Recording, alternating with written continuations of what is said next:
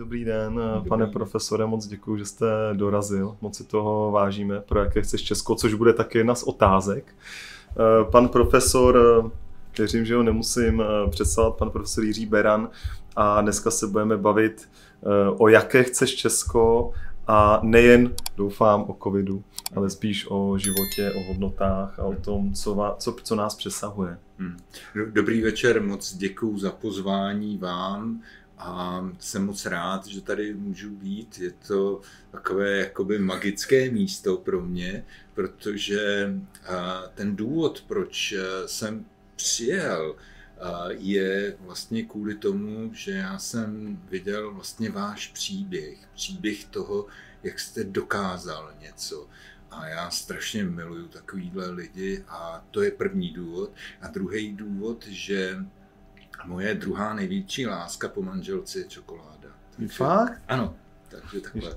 Tak tam vám potom moc rád popovídám ještě, jaká čokoláda je ta zdravá a jaká je ta nezdravá. Protože v supermarketech, a to nechci si dělat teda reklamu. Já si nekupuju v supermarketech. No, Manželka má takový různý typy čokolád, který mě kupuje. To jsou takový úplně tenoulinký a s příchutěma různýma s kombinací, která by člověka normálně ani nenapadla a tu čokoládu nejde v podstatě v ústech rozpustit, dáte si kousek a máte ho tam samozřejmě třeba 10-15 minut a užíváte si tu chuť. Tak takovýhle čokolády já mám rád, mám rád čokolády připravený z tuku. Tak to, tak to děkujeme, tak to ještě popovídáme potom, hmm. to moc rád. My tady ještě navíc jsme třeba na takovém jako hodně magickém místě, místě pod hradem, že jo, tady potom hmm. do té zatáčky, tam je socha pana prezidenta Masaryka, tady žil eh, naproti Neruda, ja, takže Neruda. Jan Neruda, on dům u slunců a my to tady máme hodně rádi třeba v létě, když si sednete, tady je zahrádka, teď tady nejezdí už žádný auta, dáte si skleničku červeného vína a jen tak jako v klidu rozjímáte. No. Hmm. To je, to je další věc, kterou já mám rád, si sednout se skleničkou červeného vína a jen tak rozjímat, přemýšlet o něčem a, a nebo si číst u toho knížku někde doma na gauči, to je úplně úžasný. A nebo zase v létě na sluníčku. No a já jsem se chtěl zeptat, protože samozřejmě jsem vás zaznamenal hodně v médiích, mluvil jste hodně o covidové situaci, opatřeních logicky, protože ta vaše profese, eh, jste vlastně byl v armádě, že jo, původem, tam jste se naučil eh, epidemiologii a další věci. Přesto říkal, že původně jste byl chirurg, chtěl být chirurg, že jo? Chtěl jsem, to chtěl slyšel. Jsem, chtěl, jsem, chtěl jsem být chirurgem a už eh, vlastně za studií a krátce po studiích jsem pořád docházel jakoby na chirurgická, různá chirurgická oddělení, kde jsem byl a snažil jsem se toho naučit jakoby víc a ta největší zkušenost byla, když jsem byl v Brně, tak tam je úrazová nemocnice aha. Eh, v ulici na Ponávce. Já nevím, jestli se to jmenuje ještě dneska aha, na Ponávce, aha, tehdy aha. to byla úrazová nemocnice na Ponávce a tam já jsem chodil a snažil jsem se jakoby eh, pomáhat nebo učit se a, a to mě jakoby strašně bavilo, ale Nakonec jsem zůstal u tohohle, tohoto oboru, především proto, že to pro mě znamenalo, že se budu moci vrátit na zpátek na akademickou půdu a, a e, já, nebo moje žena o mě říká, že je ve své, ve své podstatě jedno, co dělám, že prostě všechno se snažím dělat pořádně a i kdybych šel přehazovat písek, takže v tom jednou budu nejlepší. Takže, takže já jsem šel dělat tenhle ten obor a, a prošel jsem si různý, uh, různý funkce uh, jak v akademické sféře, tak potom i ve fakultní nemocnici, ale samozřejmě poslední roky, posledních 20 let mám víceméně soukromou ordinaci a, a tam mě musí uživit a, a k tomu samozřejmě učím tady v Praze v Institutu postgraduálního vzdělávání ve zdravotnictví a Vedu tam pracoviště tropické, cestovní medicíny a očkování a tam děláme kurzy o tom, jak člověka chránit před cestou a jak ho chránit po cestě a někam do tropů, subtropů hmm. nebo někam jinam. Třeba do Kolumbie, kde je dobrá čokoláda. Do, no, no, no, tam toho není potřeba tolik. Zase. To je pravda, že tam oproti jiným, třeba v Africe někde, mm. tak je to daleko horší. Mm. Ta ebola, nebo ebola to bylo jinde, ale tam je malárie. Eh, chci se ptat, ale tak eh, teď jsem pochopil, že jste perfekcionista, je to i na vás vidět, o sportu určitě moc rád, když potom popovídáte. Jak třeba člověk, který je perfekcionista k sobě samému, je schopný potom se vyrovnávat s tím, když vlastně nevidí perfektní třeba zpracování jako toho, toho vnějšího světa. Jak se dokážete vyrovnávat třeba s takovými nepříjemnými situacemi, když byste třeba chtěl něco udělat lépe, i víte, že by to pravděpodobně fungovalo, ale třeba ta většina vám říká, že to je špatně. Jak, kde, kde nacházíte ten, jako tu vnitřní sílu?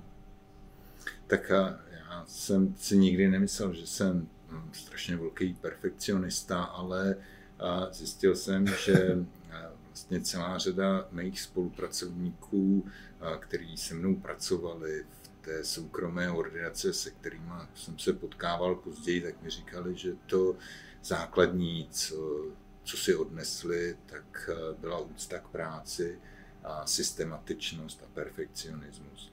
A to mě strašně těší, protože já se pohybuju poli mnoho let, na poli vývoje nových, eh, nových léků, nových vakcín a tam člověk musí být perfektní, tam se nedá nic ošálit, tam prostě všechno musí být absolutně přesně a musíte si vnitřně obhájit jakékoliv rozhodnutí. Člověk nesmí být nikdy na pochybách, nebo respektive vždycky ty pochyby musí eh, vést k něčemu, aby člověk se rozhodl, že je to tak nebo onak, ale jak já chápu ten vnější svět, no tak eh, ten svět není perfektní a to, je to hezčí, protože je rozmanitý. Mě, eh, samozřejmě já chápu, že nic na světě nemůže být perfektní, ale zase za ty roky jsem se naučil, že vlastně všechno, co se má stát, tak se musí stát, já s tím nic neudělám, nebudu přetlačovat země kouly a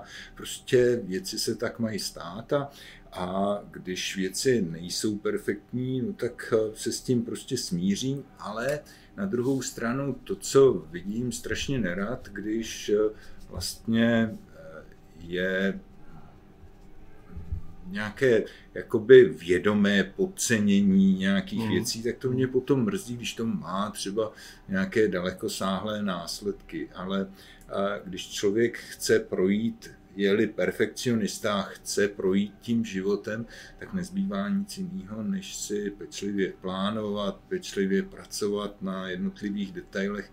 Člověk ehm, prostě musí pracovat vždycky s detailem a nemůže si říct, tak tohle to nějak dopadne nebo to nedopadne. Tak, ehm, Takže neponechat věci náhodě? Neponechat věci náhodě, určitě. Ale na druhou stranu si nedělat velkou hlavu. Ne, nedělat si z toho velkou hlavu, protože No, přeci jenom já jsem se za ty roky, já jsem byl mnohokrát v životě zklamán z toho, že se mě něco nepodařilo, hmm. ale nakonec já jsem zjistil, že ve své podstatě to bylo dobře, že se to tak mělo stát, protože mě to, buď mě to vyburcovalo k tomu, že jsem dosáhl něčeho hmm. jiného, hmm.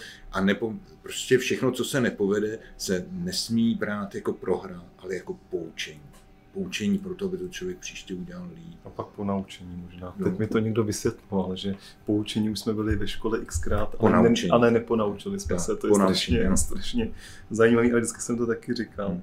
No a eh, ale vidím to a třeba my jsme podnikatelé, podnikáme 10 let, takže samozřejmě se stále učíme, ponaučujeme stále a stále a už něco umíme. Ale když samozřejmě by někdo přišel a začal by říkat, ta čokoláda není mléčná, ale ta čokoláda je bílá, a já bych věděl na základě mých zkušeností, že ta čokoláda je dopravdy mléčná, tak eh, bych vlastně jako používal víc kritický myšlení. A já mám pocit, že v dnešní době, a to je jedno, jestli teď se budeme bavit se o nějaký vyhrocený situaci typu covid, nebo biznise nějaké věci nebo ve sportu, hmm. ale že vlastně my označujeme slovem kritické myšlení úplně něco jiného, než co kritické myšlení je. Jako, jako pro mě vlastně kritické myšlení zdravý selský rozum a já mám pocit, že ho tak trošku chvilkama ztrácíme. Určitě. Já si myslím, že zdravý selský rozum je vlastně to nejdůležitější, čím člověk byl vybaven, co mu předali nějakým způsobem rodiče, co mu dali zkušenosti a čím je člověk starší a chceli používat selský rozum, tak určitě mu to v tom životě pomůže daleko více, lépe a orientovat. Dneska se všechno řídí podle rozsáhlých studií a pouček a myslím si, že často potom z toho uniká to podstatné. Člověk by měl vždycky jít po tom podstatném. A to zase, když se vrátím zpátky k tomu covidu, tak my v té epidemiologii vždycky pracujeme s nějakým konceptem hmm. příčiny hmm. a následku. A e, skutečně, když se podíváte na to, jak to pojímají všichni v Evropě, a já se vždycky si říkám, je to vůbec možné, že tou příčinou je virus hmm. a tím následkem je pozitivita nějakého člověka. Když to já v té epidemiologii vidím jako příčinu onemocnění hmm. a následek to, že ten člověk zemřel. Jestliže mám vydefinovaný na začátku ten základní princip, tak už se mi od toho odvíjí i to, jak se k tomu budu stavět, čili že musím předejít tomu, aby ten člověk nezemřel a nebude mě vůbec zajímat to, jestli je pozitivní nebo negativní. Tak. A to je potřeba, aby se ke všemu přistupovalo se selským rozumem. Já si myslím, že jsem ve svém životě používal velmi často ten selský rozum pro to, abych si rozhodl nějaké komplikované situace. Vy to určitě eh, budete znát právě z toho podnikání, že v podnikání, notabene v nějakém novějším hmm. podnikání, jste na to sám.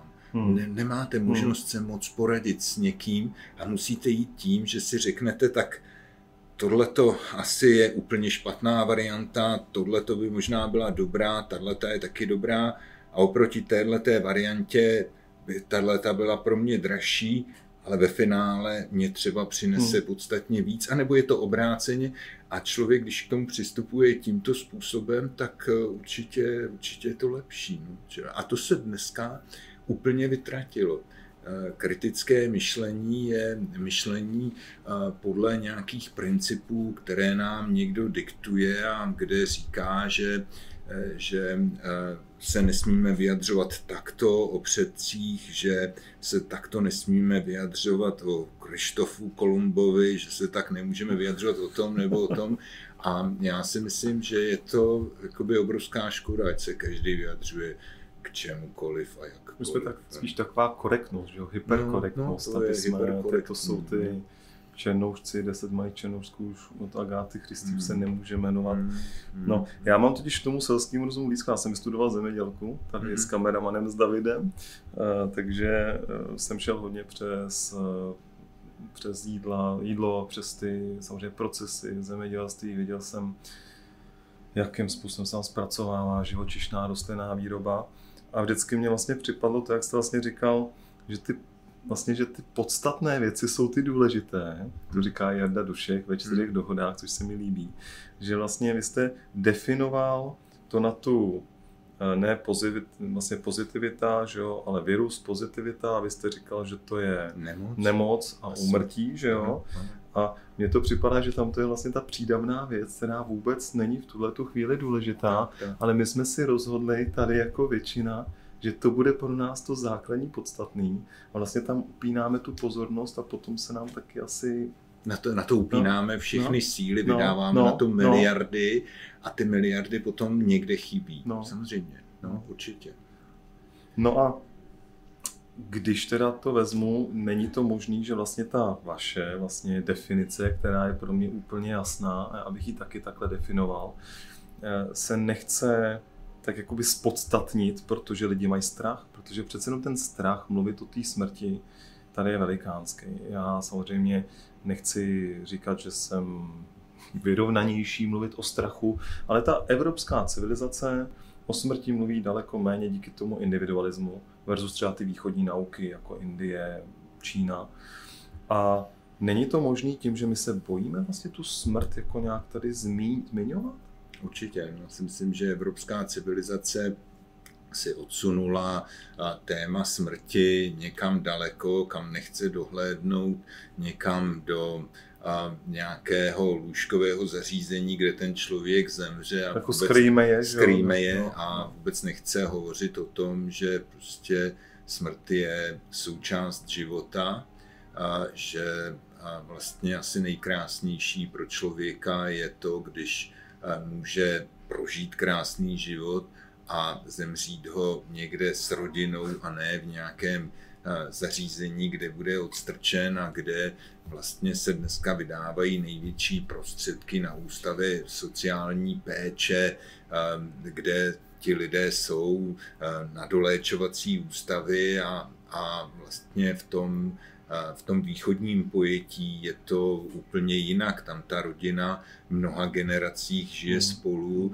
že jo, žijí většinou v jednom domku, v jednom bydlení, kde ta starší generace pomáhá té mladší generaci vychovávat děti a zase potom všichni se postarají hmm. o tu starší hmm. generaci a to tady eh, samozřejmě chybí, čili eh, my já to pozoruju v České republice, že raději si lidi pořizují domácí mazlíčky a e, jenom proto, že oni je poslechnou, když to s maminkou, s tatínkem nebo s dětmi by museli diskutovat.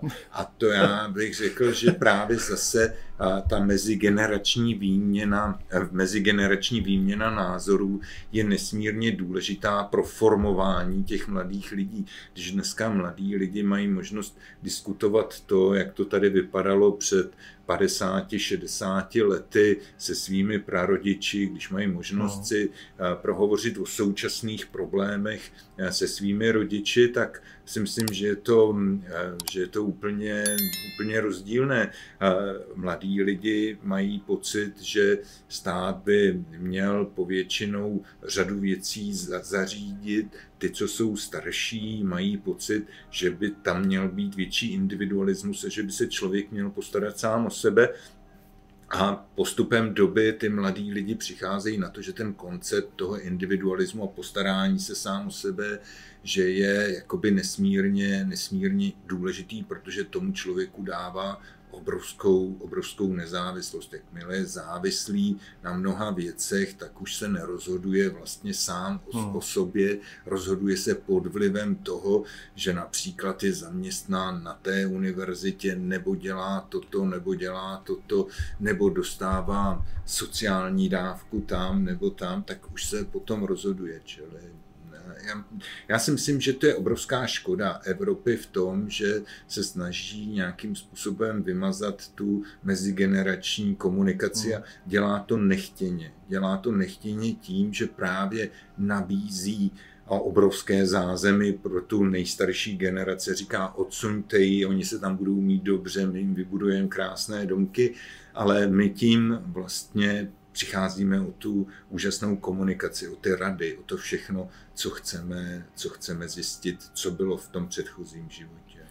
No měli z toho takový, mám husí kůži trošku z toho. Jak to? No, že to je, no vím to, ale když to o tom mluvíte znova, tak je to silný, protože přece jenom uh, indiáni, že jo, ve své době byli stařešinové a šamani, nebo ty stařešinové, ke kterým se šamani a návštěvníci chodili radit. A když jsem měl podcastu Mislava Zelenýho, eh, etnologa, no, no. tak o tom povídal s velikou úctou k, těm, k té komunitě. Samozřejmě každá, každá má svoje, my asi nejsme schopni všechno pochopit, ale mě taky strašně mrzí, když třeba vidím nějakého korporátního hm, manažera, který mu je třeba 55-60, skončí a nejenom vlastně skončí celý jeho svět, protože celou vlastně tu jeho snahu vložil do toho jednoho bodu, jak jste to říkal, a vlastně potom najednou nemá nic. Že? Mm-hmm. A místo toho, aby obohacoval, já si vždycky vzpomínám na mého prastrýce, on, byl, on dostal řád Bílého lva,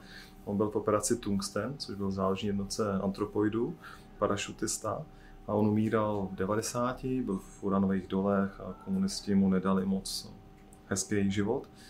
A on byl vlastně velice vděčný a já jsem ho zažíval jednou za půl roku na dva, tři dny.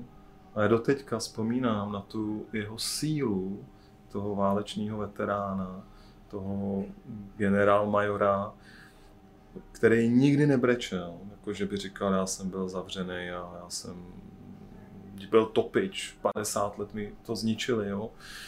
A cítil jsem tu obhromnou sílu a to vlastně je pro mě, z čeho já žiju do teďka, co mi dává nějakou tu vnitřní integritu.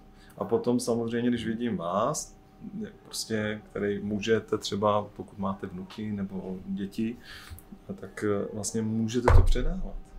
A to je ten základ úplně všeho. Já si myslím, že je strašně dobrý, že a se alespoň v posledních letech daleko víc hovoří o takovýchto vzorech, vzdorech, jako byl váš dědeček lidí, kteří byli skutečnými hrdiny, který se nebáli a nenechali se ničím zlomit, žádným režimem.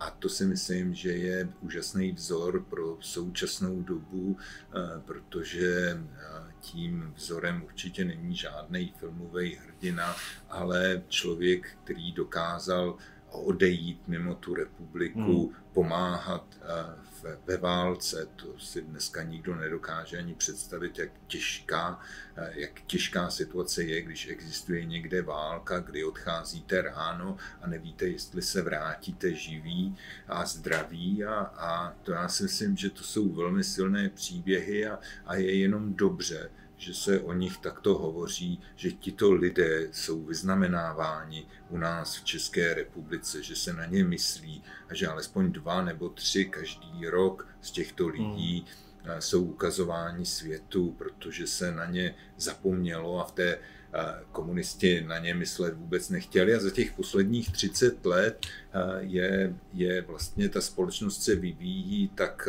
dramaticky rychle, že se vlastně nemá čas ani zastavit, všechno se zrychluje a uvědomit si tak pozor, tohle to jsou naše hodnoty, to jsou naše vzory, těch bychom si měli vážit, a tak bychom se měli chovat i v tom dnešním světě. A s těmi manažery, kteří pracují v té korporaci, tak já si myslím, že řada z nich si to uvědomuje a snaží se vlastně odejít relativně brzy ještě z těch velkých firm a zkusit si něco sami, jestli něco dokážou a nebo ne. Ale pravda je ta, určitě mi to potvrdíte, že vlastně dělat, dělat nějaký biznisový projekt v, s něčím úplně novým je něco úplně jiného, než být v korporátu, kde je to svázáno předpisy, mnoha věcmi a tady je člověk daleko flexibilnější, ale zase na to úplně sám a to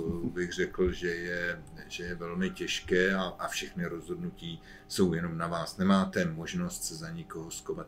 Já ještě k tomu mám jednu myšlenku a to je, já samozřejmě už jsem v předdůchodovém věku a, a od svých 50 eh, let, možná ještě o něco dřív, jsem každému říkal uh, takovou větu, kterou mi řekl můj kamarád a to je to, že vlastně řada lidí říká, až budu v důchodu, udělám to a to a to. A já vždycky říkám, podle toho Vladimíra říkám, důchod není o věku, důchod je o rozhodnutí dělejme věci, které chceme dělat a budeme šťastní, protože si je užijeme daleko víc v dřívějším věku. Pokud to jde, tak prostě opustíme práci, která nás nebaví a půjdeme dělat to, co nás baví. Pokud víme, že nás to nějakým způsobem uživí, člověk musí mít cíl a za tím cílem jít a snažit se ho dosáhnout. Tak důchod není o věku, to rozhodně je pravda, že spousta lidí říká, až budu, no až budu mít čas na čtení, až budu v hmm. důchodu a takový, že jo, do té hmm. doby hmm. se nevzdělají. Hmm. Jak je vlastně, kde jste přišel jako k tomuhle tomu poznání, protože vy jste, máte tu cestovní, to cestování a těch trop, ty tropy a tak. Hmm. Taky jste hodně cestoval? Asi jste byl různě tom východ, na tom východu v Číně a tak dále. Nebo kde jste já vlastně našel? Já bych řekl, že asi nejvíc v Tajsku a Malajzii, kde jsem za posledních 17 nebo 18 let žil kumulativně skoro 8 let. Takže Aha. já samozřejmě, jakoby plně chápu tu východní filozofii různých náboženství, ale samozřejmě, že, že si to vždycky beru sám, sám pro sebe, dává mě to možná takový jakoby vnitřní klid větší, možná, že to vede k tomu, že a vlastně jsem byl schopný daleko lépe akceptovat, že to, co se mi stane špatného, je ve své podstatě mm. dobré. Mm.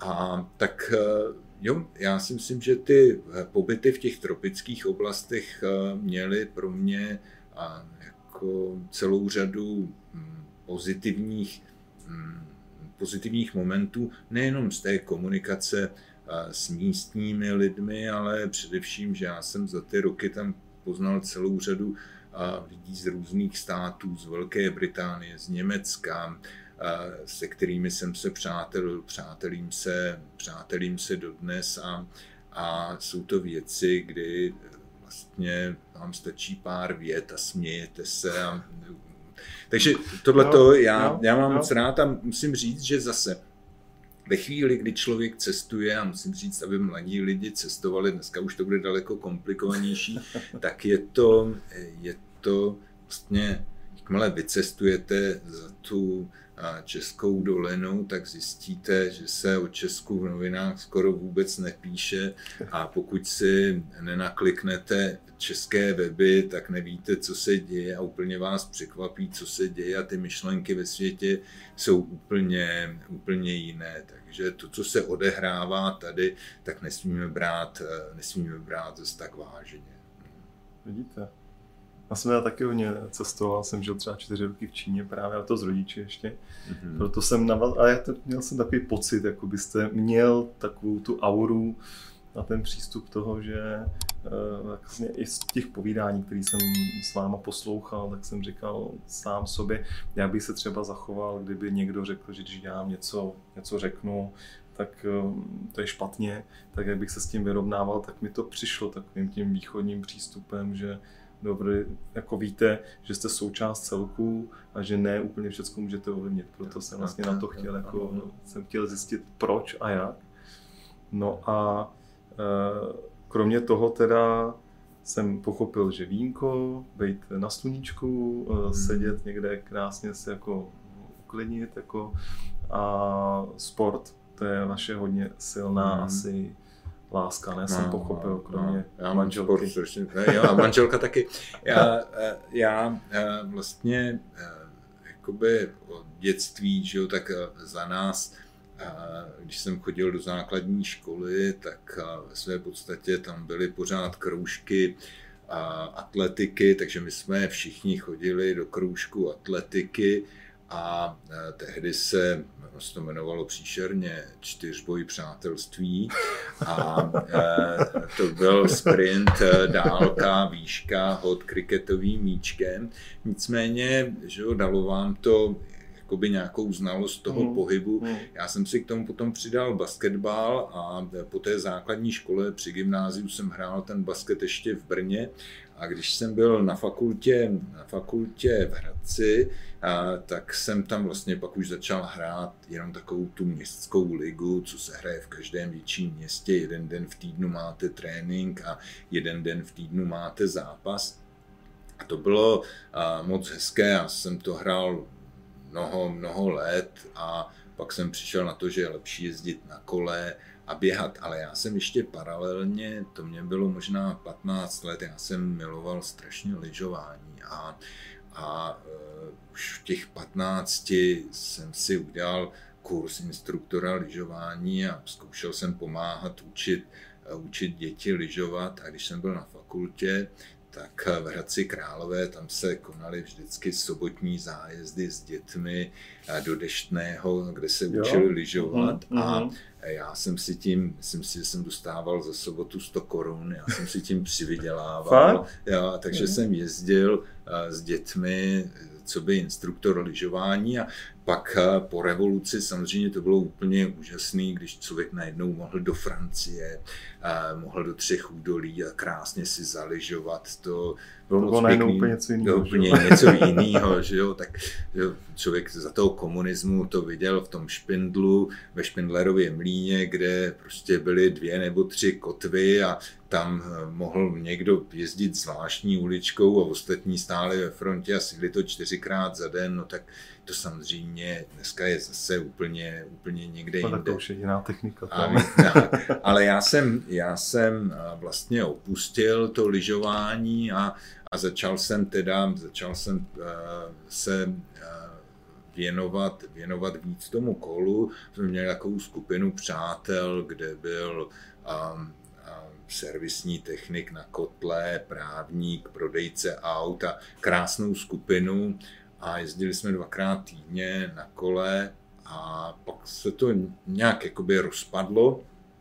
A já jsem si říkal, co budu dělat. A když jsem eh, byl, eh, byl eh, nejvíc na Puketu, jsem viděl, že vlastně se dá pěkně sportovat, protože tam v té době byly triatlonové závody, mm-hmm. které jsou vlastně takovým jakoby otevřeným mistrovstvím té Ázie a kde eh, dokonce jako světové hvězdy tam běhávaly.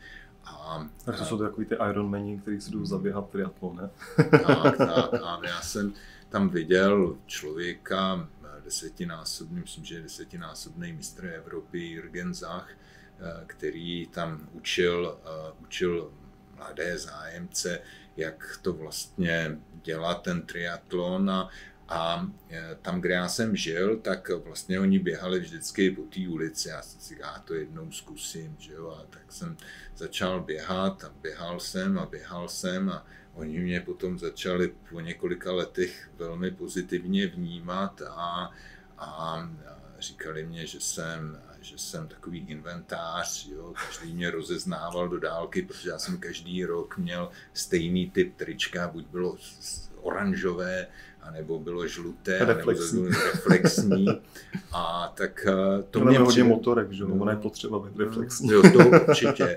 Takže já jsem tam začal běhat a pak eh, se ke mně přidala eh, moje manželka, no a ta vlastně dneska běhá ještě víc než já, běhá podstatně rychleji, ale o to je to lepší, protože my máme takový desetikilometrový okruh kousíček od domu a já vždycky vybíhám o pár minut dřív, ona mě v půlce doběhne, předběhne, vrátí se pro mě a zase, jo, takže ona naběhá asi 11 kilometrů, já Dobrá. 10, ale e, máme to, máme to prima zábavu, vždycky si plácnem nakonec a řekneme si, tak jsme to zase dokázali takže hmm. rádi takhle chodíme a je to dobře, když dva lidi, kteří žijou ve vztahu desítky let, mohou mít nějakou aktivitu, která je pořád stahuje dohromady. Je to hezké. Hezky. To je vtipný, já vidím asi simulatu, já jsem eh, chodil na sportovní gymnázium při Potoční a hrál jsem tam basketbal celou střední eh, škola, pak jsem taky skončil a hrál jsem jednou týdně s jedním tréninkem preskou soutěž. Hmm. No, basketbal ale... je ale krásná hra. Já vždycky říkám, že basketbal můžou hrát jenom chytrý kluci a holky, jo, protože tam je potřeba přemýšlet, vidět mm. dopředu a přemýšlet. A nebo být velice atletický, ale to už je spíš pro, eh, pro černochy, kteří mají velice silný atletický základ, že jo. Jako teď, mm. teď se mi líbí koukat na Luku Dončiče, což je slovinec, nevím, jestli jste ho viděl, někdy Neviděl. dejte si na YouTube uh, Luka Dončič. Hmm. Uh, on ve 18 vyhrál, nebo dostal MVP za evropského hráče z Real Madrid, což určitě hmm. Real Madrid znáte jako hmm. tým. No a někdy v 18 nebo 19 šel do NBA a už asi mezi deseti nejlepšíma hráčema, ale jako ta, ta inteligence při té, to AI, IQ hmm. uh, je neuvěřitelný. No, takže to se podívejte, to je neuvěřitelný, jako Larry Bird, určitě znáte hmm. Larry Birda tak ho spojují ještě s nějakýma, s Magicem Johnsonem, ale nevím, tak krásný. Hmm. Určitě. Taky jsem začal teda běhat hmm. a zrovna u toho běhání, že třeba znám Davida Vencla, který je otužilec, hodně se snaží propagovat Wim Hofa, že jo, teď hmm. podplaval těch 80 metrů pod ledovou krou a vlastně teď jako jsou ty různý biohackingy a všichni jako nazývají věci jako dýchání a tak, tak jako hodně honosně. Ale mně připadá, že jak jste mluvil o takový tý preventivní, nebo vy říkáte té péči před tím, než ten covid člověk vlastně dostane, nebo jakoukoliv hmm. nemoc, tak to jsou základní věci jako běhání, ne, otužování. Hmm. A vlastně Určitě. to je tak jako Vlastně co, co ještě doporučit lidem, aby teda opravdu zvýšili tu svoji imunitu? Tak já si myslím, že, že právě nejlepší je dělat nějaký sport a hlavně eh, při tom sportu je úžasné to, že se hluboce prodýchávají hmm. po delší dobu ty dýchací cesty, mm. Když se používá dýchání nosem, dýchání ústy, tak eh, vlastně to vede k tomu, že studený vzduch nebo horký vzduch se dostává na ty dýchací cesty. Ty dýchací cesty mají určitou teplotu a oni na to reagují větší produkcí eh, toho hlenu a tím pádem a v tom hlenu je celá řada nespecifických působků, které ale fungují velmi efektivně. Čili člověk, který má který sportuje, má tu hlenovou vrstvu velmi dobrou, tak se významně snižuje množství virů, kteří se dostanou přes tuhle tu hlenovou vrstvu k těm buňkám a potom dál do těla. A to já no, ale možná si... lidi nemají rádi mluvit o hlenu, že jo? Hlen nezní tak hezky. no, tak, že jo, ale tak dobře, je to obraná vrstvička, že jo, na dýchacích cestách a, a tím tomu se dá dojít určitě sportem, určitě otužováním, protože tím zase měníme tu teplotu, eh, třeba sauna, pára. Uh-huh. A velmi dobré je i to, že člověk eh, pokud má tu možnost a třeba je někde u moře, tak pokud možno co nejvíc chodit podél toho moře a dýchat ten slaný vzduch, protože to nesmírně, nesmírně pomůže. To jsou to stimulátory vlastně té nespecifické imunitní odpovědi na dýchacích cestách, který se tak potom stávají tou 24-hodinovou bezplatnou rouškou, kterou ten člověk má, tím si sníží velmi významně infekční dávku a pokud si snížíte infekční dávku, tak samozřejmě tím pádem člověk má to onemocnění velmi mírné. To proto teda se potom vytváří takový ten hlen, jak člověk potřebuje jako vychrchlávat nebo plivat při sportu, asi, že se mu to jako hmm. to, Hmm. Ale on teda se tím obnovuje. obnovuje. Vlastně on teda obnovuje tu, tu hmm. vrstvu tam vlastně. Ale chtěl jsem se ptat, já třeba osobně, uh, pro mě to bylo pekelný nosit roušky, samozřejmě když jdu někam, tak respektuju hmm. nařízení a připadá mi to, že někde to smysl má. Ale pro mě vlastně, který rád dýchá, dýchá hmm. hluboce, když jsem měl někde sedět uh, hodinu, dvě, s tou rouškou, a ta rouška je ještě dobrá, s tím respirátorem, tak vlastně vy omezíte přísun vzduchu. A přece vzduch je ta nejdůležitější věc, je dýchání. Mm-hmm. Tak jakým způsobem vlastně jako třeba, já nevím, lékaři nebo já nevím, jak si, asi někdy nějaký studie třeba viděl, ale když omezíme vzduch, tak přece snížíme automaticky imunitu toho těla, ne? Určitě. To je evidentní a stačí se podívat na děti, které nechodily do školy nebo chodily do školy eh, s rouškama, respirátorama, takže to je krásně vidět, že u nich vlastně s, eh, s novou sezónou akutních respiračních virových nákaz se objevila celá řada nových onemocnění, hmm. jo, hmm. které nebyly ani covidem, ale byly to ty běžné respirační nákazy, kterých bylo podstatně víc. A to souvisí s tím, že ty děti málo sportovaly, nebyly v kolektivech, čili eh, on, to není čistý vzduch, ale je to výměna těch mikroorganismů a museli nosit ochranu dýchacích cest a to všechno jsou vlastně negativní, no, eh, negativní no. vlivy. Proto já si myslím, že tam, kde to jde, volně po ulici, tak jsem považoval v jakoukoliv dobu za naprosto zbytečné, abych se dusil v respirátoru, respir, eh, respektuju to tam, kde je hromadná hmm. doprava, musím jet půl hodiny, tři čtvrtě hodiny, tak určitě to má smysl ale když jsme na začátku té, té epidemie se vypočítávalo, když člověk běží za sebou, vytváří 15 metrů mrak, ve kterým jsou viry, tak to mě připadlo úplně, úplně zvrácený a chodil jsem teda do lesa bez roušky a bez respirátoru jsem běhal, se přiznám. To bylo to zakázané. Tak já taky. A to, a to je zakázaný, ne? To bylo v tom uh, Pupendu, ne? Jak tam chodil ten... Uh, a to je zakázaný tady ta hudba. Mm. já jsem, chtěl jsem se vás zeptat ještě. Uh, samozřejmě ty studie a tak. Já, já jsem z lékařské rodiny, moje máma je lékařka, moje sestra je také lékařka v Jirsku, teď teda zrovna pobývá. Obě dvě samozřejmě vyznávají eh, jako přímo očkování. Eh, já vlastně respektuju jakékoliv rozhodnutí, eh, spíš třeba mě vlastně překvapilo teď nedávno, že se vlastně teda už říká, ty očkování vlastně taky můžou přenášet, protože původně to bylo komunikováno úplně jinak, že jo. Třeba je vám nějaký stát nebo nějaká studie, protože teď jsem vlastně někde slyšel, že vědecká studie je jenom jedna, ty ostatní jsou špatný. Je třeba něco, nějaký ten jako směr, který vám je nej, nejbližší třeba tomu vašemu nastavení, kde se vám to líbí, že to udělali nejlíp? Myslím si, že to Švédsko a Velká Británie to odpovídá tomu přibližně, jak bych si to představoval, eh, představoval já.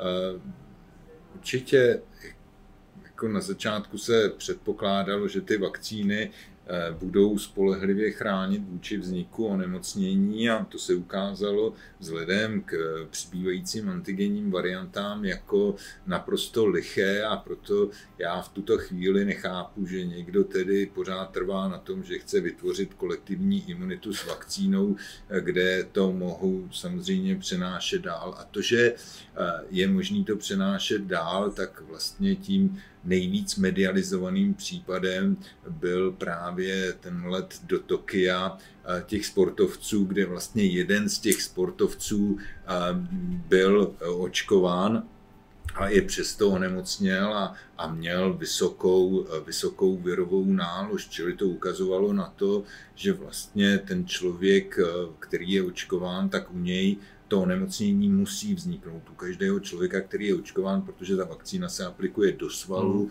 vytváří imunitní odpověď v těle, ale nevytvoří ji na sliznici. Čili ten člověk musí alespoň slizniční formu um, toho onemocnění prodělat.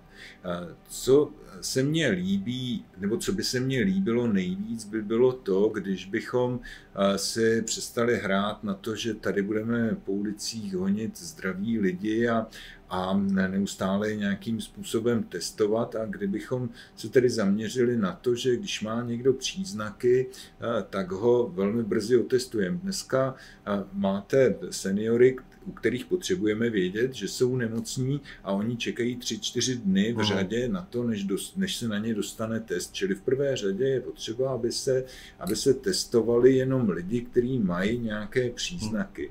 Eh, co se týče tak to, a aby byl největší, největší zaměření právě na tu seniorní populaci, eh, protože eh, seniorní populace se nakazí většinou v rodině ehm, a většinou to přenáší dál ke svým přátelům. Eh, pak co se týče dětí, tak mně se strašně líbí to, s čím tady vlastně přišly hygieničky v Praze nebo epidemioložky paní doktorka Jágrová, paní doktorka Marešová, to se mně strašně líbí jako koncept, který vychází z toho eh, britského state to test, eh, což ve své podstatě znamená to, že že vlastně dokud ten člověk není pozitivně testován, tak pořád chodí do školy. Ten koncept je postaven na tom, že vlastně pokud ve třídě má dítě příznaky, jak se otestuje, je-li pozitivní, zůstane doma jeho spolužák z lavice, z lavice předtím a zatím, nebo jeho kamarád, který s ním ale nesedí, tak jsou druhý den ráno testování po dobu dalších hmm. pěti dnů hmm. před vstupem do hmm. školy, jsou-li negativní, jdou do školy. Nedělá se z toho žádná hmm. velká věda, nezůstává 30 dětí doma a to si myslím, že je zase jakoby velmi dobrý koncept, eh, který by napomohl tomu, že by se nevydávaly zbytečně peníze za plané testování a že by to testování bylo tímto způsobem velmi cílené. Takže pro mě velkým vzorem je určitě Velká Británie a Švédsko a, a třeba roušky a respirátory, kromě možná hromadné dopravy,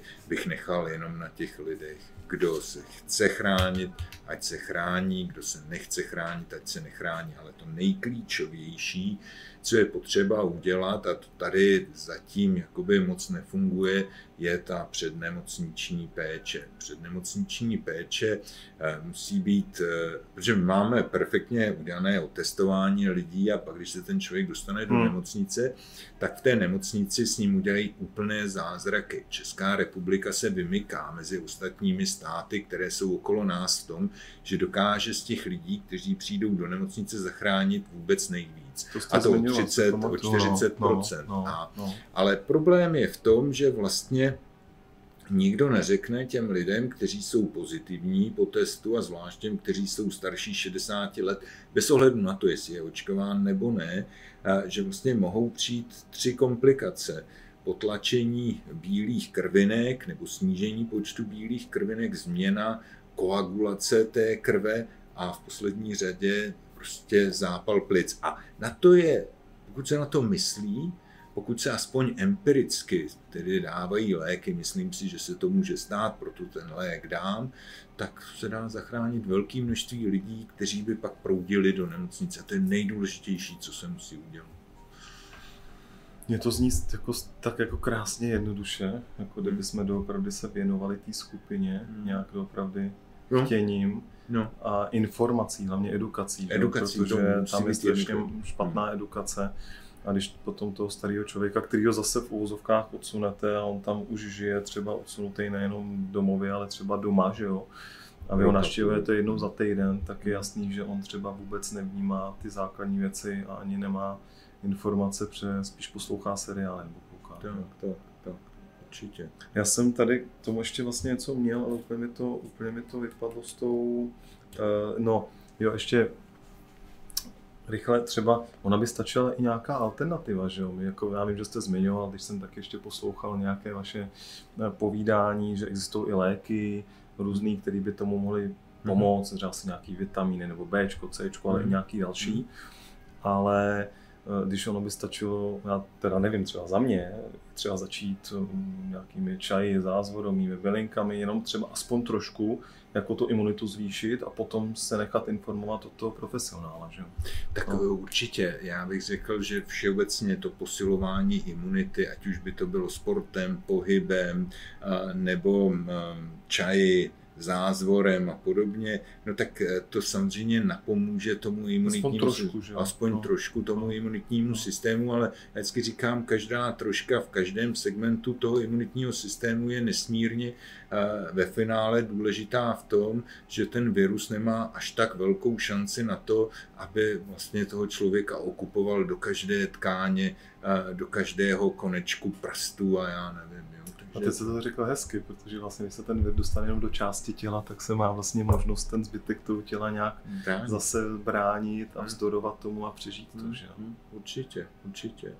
Ne, to je, to je, já, já se tomu nechci smát, protože mě to jenom, jako, já mám rád slovo fascinující, že občas vlastně mi připadá fascinující, že některé věci eh, by se asi dali dělat jednoduše, ale zatím to neumíme asi. Jako Já si myslím, že to umíme, ale že vy už jste tady jednou zmínil, že na všechno existují studie dneska. No. Eh, když si vezmete odbornou literaturu a řeknete si nějakou myšlenku, tak v tu chvíli najdete 10 studií, které vám ji potvrdí. A když budete chtít a budete chtít být objektivní, tak najdete 10 studií, které vám ji vyvrátí.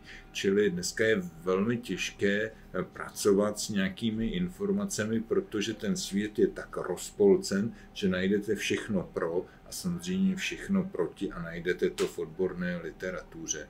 A e, i pro člověka, který a místo standardního kritického myšlení používá selský rozum, je určitě velmi těžké se v tom zorientovat, pokud ještě navíc jsou to specifické věci, kde jsou popisovány jednotlivé jednotlivosti v imunitním systému, jak je to nesmírně, nesmírně komplikované. No ale pořád si myslím, ze všeho nejdůležitější je být pozitivně laděn. Jo? Já si myslím, že to hraje obrovskou roli v tom, aby člověk mohl se jakoukoliv infekcí velmi dobře vyrovnat. Ze všeho nejhorší je odevzdanost a obrovský strach, protože eh, jsem pořád přesvědčen o tom, že ty nemocnice jsou schopny udělat hodně a pro ty lidi, kteří jsou v nějakém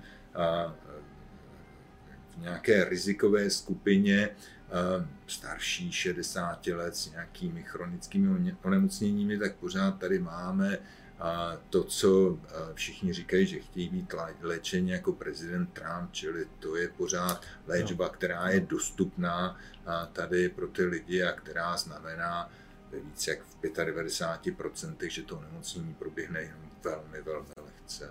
Eh, nemáte rád třeba, já tady mám napsaný pozitivní přístup, jo? to taky no, na mě no, takhle, no, to, to ještě předtím, než jste přišel, to, mm-hmm. to je mhm. až potom. Mm-hmm. Uh, takový verichovský humor by vůbec nebyl na škodu, trošku, Určitě. trošku sarkazmu, to ano, taky nevadí, ano. ale... Kroupy, kroupy k jídlu. Kroupy k jídlu. Kroupesen. Jo, že jo, jo, jo, jo. známe. No, tak eh, je potřeba doufejme, si... Dělat... Doufejme, že myšlení má budoucnost, že jo? Eh, eh, já si myslím, já si myslím, že, že to pozitivní myšlení je nesmírně důležitý, protože ovlivňuje imunitní systém, nastavení těch ostatních orgánů a systémů toho těla a, a i s tím pozitivním myšlením je možné dosáhnout daleko lepšího lepšího výsledku určitě. Takže pozitivní myšlení je důležité. A e, jak si ho teda dodáváte? Já vím, že jste řekl, říkal sport, cestování, východní e, nauky, když jako nejste jako si věřící ve východní naukách, ale líbí se vám to chápat, vínečko, sezení, e, sluníčko, hmm. ale když se dostanete doopravdy dolů, tak co vás jako tak, jako, protože třeba každý máme nějaký rituál, ty rituály už se ztratily, ale každý něco máme co uděláte pro to, abyste teda měl, abyste byl v té radosti a v humoru? No, tak nevím, já pro mě největší relaxací je, je pomáhat e, manželce s nemovitostmi a, a musím říct, že když jsem úplně dole, tak a se jdu podívat, co některý řemeslník vytváří. A protože ona má samé dobré řemeslníky, tak já se jdu podívat, jak vlastně během velmi krátké doby obkladač má něco obloženého a to se mi strašně líbí, je vidět kus krásné práce a vždycky si řeknu, tak a to, co dělám já, není skoro vůbec vidět. A pokud to bude vidět, tak to bude vidět třeba až za pár let a tohle to je vždycky něco, co mě, eh, co mě jakoby pozitivně, strašně pozitivně naladí. Ehm, musím říct, že relaxace u jakékoliv fyzické práce je další věc, která mě baví a je to jedno, jestli je to práce na zahradě nebo prostě fyzická práce je taky důležitá. No a třetí, třetí je vlastně asi pro tu relaxaci důležitý komunikovat. Jakmile člověk má nějaký vnitřní problém, vnitřní strach, tak je dobré mít vedle sebe partnera, kterému to můžete říct. Hmm. A on řekne, tak já to vidím stejně, nebo tato obava je zbytečná, je lichá, podívej se na to tak, podívej se na to tak. Takže pokud máte vedle sebe takového partnera, tak je to úplně úžasné a je dobré prostě o věcech mluvit. Nevyřčený problém je pořád problém. Že? Takže to jsou asi moje tři techniky, tři techniky, které mám a, a které, se, které se snažím nějakým způsobem používat. Hezký. Protože mě tady vlastně chybí diskuze v té společnosti, ale je pravda, že samozřejmě na té vnitřní úrovni to, co můžeme my ovlivnit, tak je to nádherná technika, která do hmm. může jednoduše hmm. vyřešit nějaké hmm. naše vnitřní trauma nebo něco, hmm. co máme v sobě, hmm. nějakou bolest. Tak eh, to víte, já jsem v dnešní době eh, člověk, který je eh, vlastně řekněme, těmi hlavními médii označován za nějakého dezinformátora a, a musím říct, že já to asi ani tolik nevnímám, protože já nefunguji na žádných sociálních sítích. Nikdy jsem se k tomu nedostal, ale mý synové mi to říkají. Vždycky říkají, tati, podívej, tam napsali to a měl by se zbránit a já říkám, ale vůbec nemá cenu. Jakmile se člověk začne bránit, a tak to povede jenom k tomu, že vlastně přiléváte olej do ohně. Takže já tohleto nějakým způsobem se snažím pominout a, a snažím se o to víc být v rodině a to mě nesmírně pomáhá v té společnosti. Je nás už dneska jakoby daleko víc, než to bylo před rokem. Lidi, kteří se nějakým způsobem probouzejí a říkají, tak eh, přeci jenom my máme dojem, že tady to jde už chvilku někde za hranou a je potřeba o věcech eh, dál diskutovat, ale ta diskuse se, eh, ta diskuse se zatím intenzivně mezi oběma tábory nevede a spíš to vede k tomu, že se pořád ty pozice, ty pozice polarizují a no. je to škoda. Je to škoda. Pro Právě proto i tady jsme, aby jsme více snažili harmonizovat hmm. i hmm. v podstatě tu společnost, protože hmm. to je další otázka teda. Hmm. A to je vlastně, kdo byl, vá, nebo kdo byl váš největší vzor a co je vlastně teda pro vás díky tomu vzoru taková jako největší hodnota, kterou třeba jako máte nejradši, kterou by, byste vyžadoval až a která vám na, na, na druhou stranu vlastně chybí, nebo vlastně možná to je na stejno.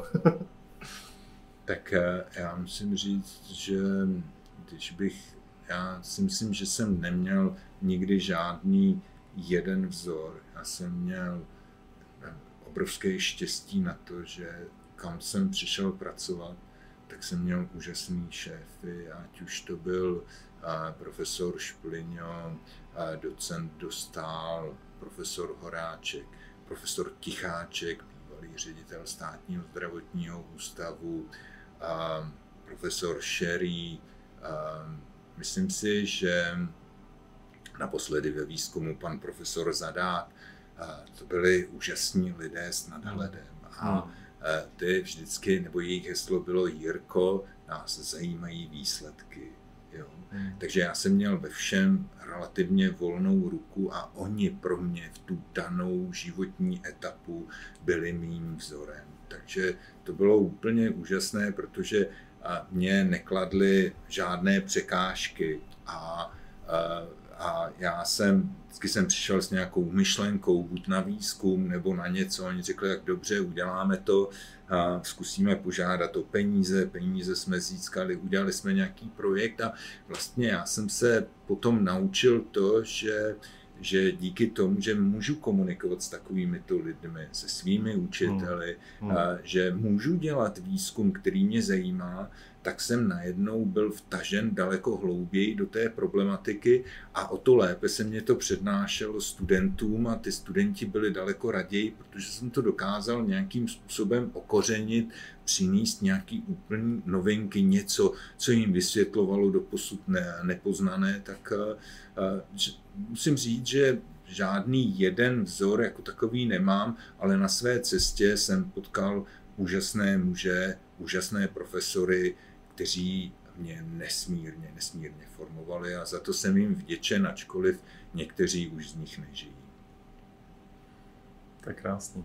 Ještě potkáte lidi s přesahem, s nadhledem. No. Hmm. A když jich potkáte několik, a několik za sebou, ještě za sebou. tak to je úplně úžasný. To jako určitě. Takže to já jsem v tom měl obrovskou výhodu. Já jsem nikdy nebyl člověk, který trpěl tím, že by si na něj šéf zasedl nebo něco takového. Já jsem vždycky měl volnou ruku, ale ono je to také tím, že každý velmi brzy poznal, že jsem nesmírně pracovitý a precizní člověk, který, když oni zase mě zadali úkol, tak si mohli být stoprocentně jistí, že jsem jim přines ten úkol a třeba ještě jeden navíc zpracovaný, že to bylo dobře. To, to, je velká, to je velký plus. Hmm. Jako myslím si, že v podnikání takový lidi hmm. se musí platit zlatem a hmm. určitě i v dalších, dalších oblastech lidské tvorby. No. Hmm.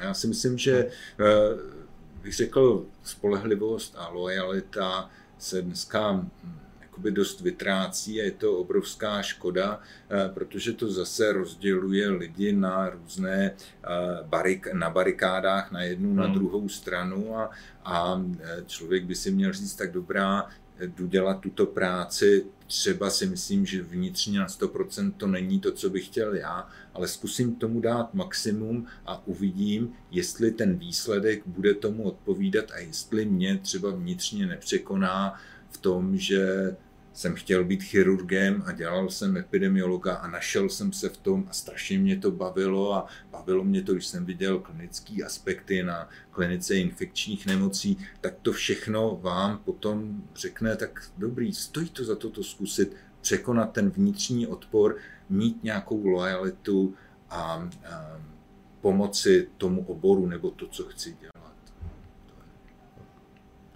Mě, mě vlastně vždycky věda evokovala to, že všichni ty vědci a ti učení lidé, samozřejmě hmm. profesoři jako vy, takže koukají na věci z různých pohledů. Vlastně hmm. koukají na pravdu z různých pohledů, vy jste to předtím zmiňoval. Když chci, tak najdu 10 studií, které potvrdí moji, moji teorii, a když nechci, tak najdu další 10 hmm. Eh, teorií, které to vyvrátí. A Nechybí to trošku teď v té společnosti? Já jako ta, ta diskuze o těch... Dis, diskuse, určitě no. chybí diskuse a chybí především to, co já vidím, že a, vlastně je to pozorováno v té medicíně posledních 20 let, ale i mimo medicínu, že vlastně se takový obecný náhled začíná měnit na velmi úzký pohled, který se vydává za ten komplexní náhled. A e, celá řada těch kolegů, mých profesorů a vlastně rezignovala na to, že by jednotlivosti a to už nemluvím jakoby o covidu, mm-hmm. jednotlivosti z výzkumu, že by se snažili zobecňovat na to, aby řekli, dobře, PCR testy jsme neměli před 20 lety, je to dobrý výdobytek, ale musíme si říct, že proto, abychom viděli, jestli člověk je infekční, je daleko lepší dělat antigenní testy a dále tyhle ty věci ještě dál zobecňovat. Čili to je, chybí mě diskuse a chybí mě zobecňování těch poznatků, které jsme získali třeba u jiných, když to stáhnu tady, zase u jiných akutních respiračních virových onemocnění, abychom to mohli aplikovat tady.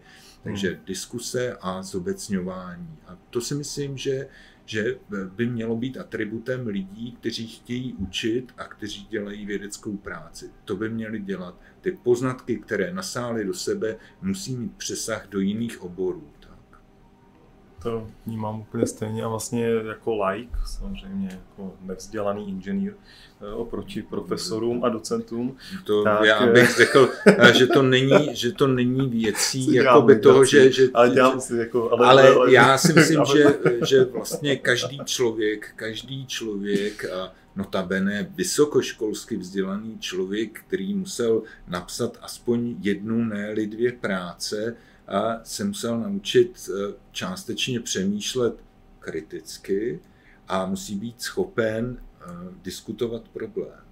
A protože to, ať vezmeme jakoukoliv práci, eh, tak ať už je to vědecká práce, publikace nebo něco, kořením všeho je diskuse. Pokud hmm. tam máte dobře udělanou diskusi, pokud se proberou jednotlivé aspekty, tak samozřejmě, a to chybí v tom životě, my nediskutujeme. Disputace, že jo, jako hmm? v Tibetu. Tak, tam tak. ani nemluví, tam jenom naznačují. Tak, tak. Disputovat a umět vlastně využít i náznaky, no. Tak. No, ale vlastně potom se dostáváte k tomu, že doopravdy, že vlastně chcete třeba něco, protože kladením otázek a čím kvalitnější otázky kladete, tím kvalitnější život můžete žít, podle mě. Hmm. Někde to jsem nevymyslel já, to někdo, někdo říkal. Hmm. A vlastně, když si kladete otázky v oblasti, kterou neznáte, tak je to přece jako je to prostě relevantní pro vás v tu hmm. chvíli, proč ne. A potom někdo přijde a řekne, jsi doktor, nebo, seš, nebo ne, potom se může bavit o strojařství a najednou tomu doktorovi řeknou, a ty, ty vůbec nic nevíš o strojařství. Proč by ten člověk musel mít vlastně tu kvalifikaci k tomu, aby se snažil klást otázky, aby více porozuměl? To, to mi vlastně tady jako mrzí, že Úplně no, přesně no, jste to vystihl. No. Já si myslím, že právě to, že, nebo výrazem svobodné společnosti je to, že člověk může položit jakoukoliv otázku a měl by na ní dostat při nejmenším mírně přiléhavou odpověď. Když dneska položíte otázku politikovi, tak dostanete nepřiléhavou odpověď. Pokud ji položíte odborníkovi, tak ten vás bere něco jako někoho, kdo vás obtěžuje, protože jak s humorem říkal jeden z mých šéfů, my bychom se tady měli dobře, kdyby nás neotravovali pacienti a studenti. Jo?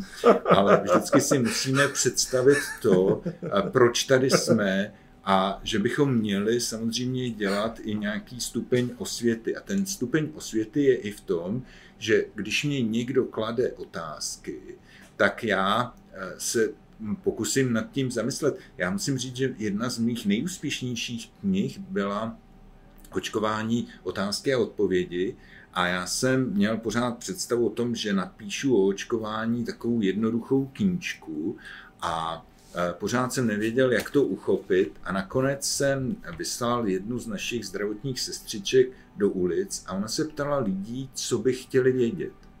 A to mi přinesla ty otázky a já jsem to zodpověděl.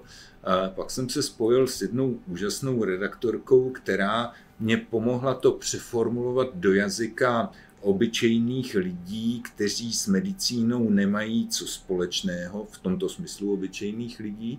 A musím říct, že to byla jedna z nejúspěšnějších knížek. Já si myslím, že se jich jednu chvíli vydalo možná přes 10 tisíc.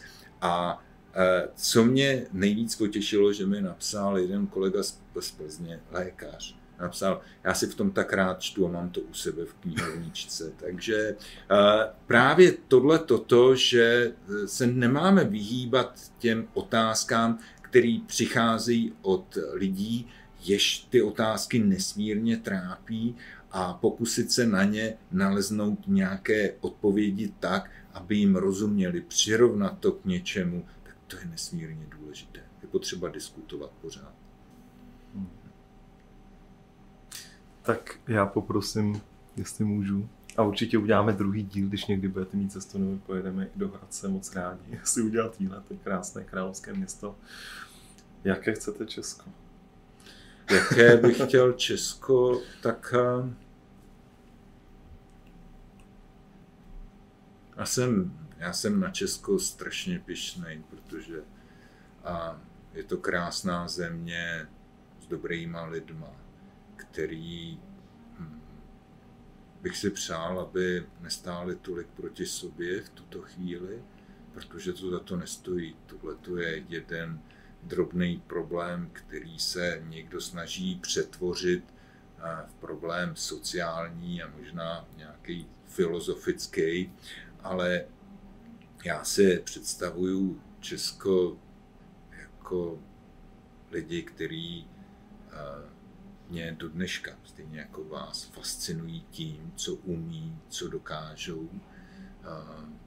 A jediné, co bych si k tomu přál, protože ty lidi v sobě mají tu sílu, aby hledali dál, vytvářeli nové hodnoty, ale to, co mě třeba tady chybí, je, jsou odvážní politici. A dneska se každý skovává za různá prohlášení, skupiny a podobně. A je to obrovská škoda, že tady není někdo, kdo by byl odvážný a řekl, my jsme Česká republika a my chceme být lídrem Evropy a ukázat, že u nás se věci dají dělat nějakým jiným způsobem a věřím tomu, že celá řada nás lidí, kteří pracují na svém malém písečku, by k tomu určitě, určitě přispěla. Takže odvážné politiky a, a chtěl bych, aby lidi se nebrali až tak vážně a aby byli přesvědčení o tom, že Česká republika je úžasný stát pro život a úžasný stát pro práci. To je krásný to lehkobytí. Do toho, do toho moc děkuju. Já děkuju. Je to zase úplně jiný povídání na to, co jsem si mohl popovídat s váma, se mě nikdo nikdy nezeptal. A já to považuji stejně tak důlež, za důležitý, jako ty ostatní věci, které na který se mě lidi ptají. Ptají se mě pořád jenom na covid, ptají se mě na protilátky, ale nechtějí vidět právě to zobecnění nějaký. A to jsme tady mohli probrat. A to je velice silný a za to taky děkuji, za ten pohled, protože pro mě jste mi taky odpověděl na otázky, které jsem třeba položil, ani jsem nevěděl, nevěděl nebo nevíme často, co za odpověď dostaneme a to je to nej, ne, nejzajímavější na tom hmm. všem. Tak moc děkuji. Děkuji. Děkuji. Děkujeme. Děkujeme.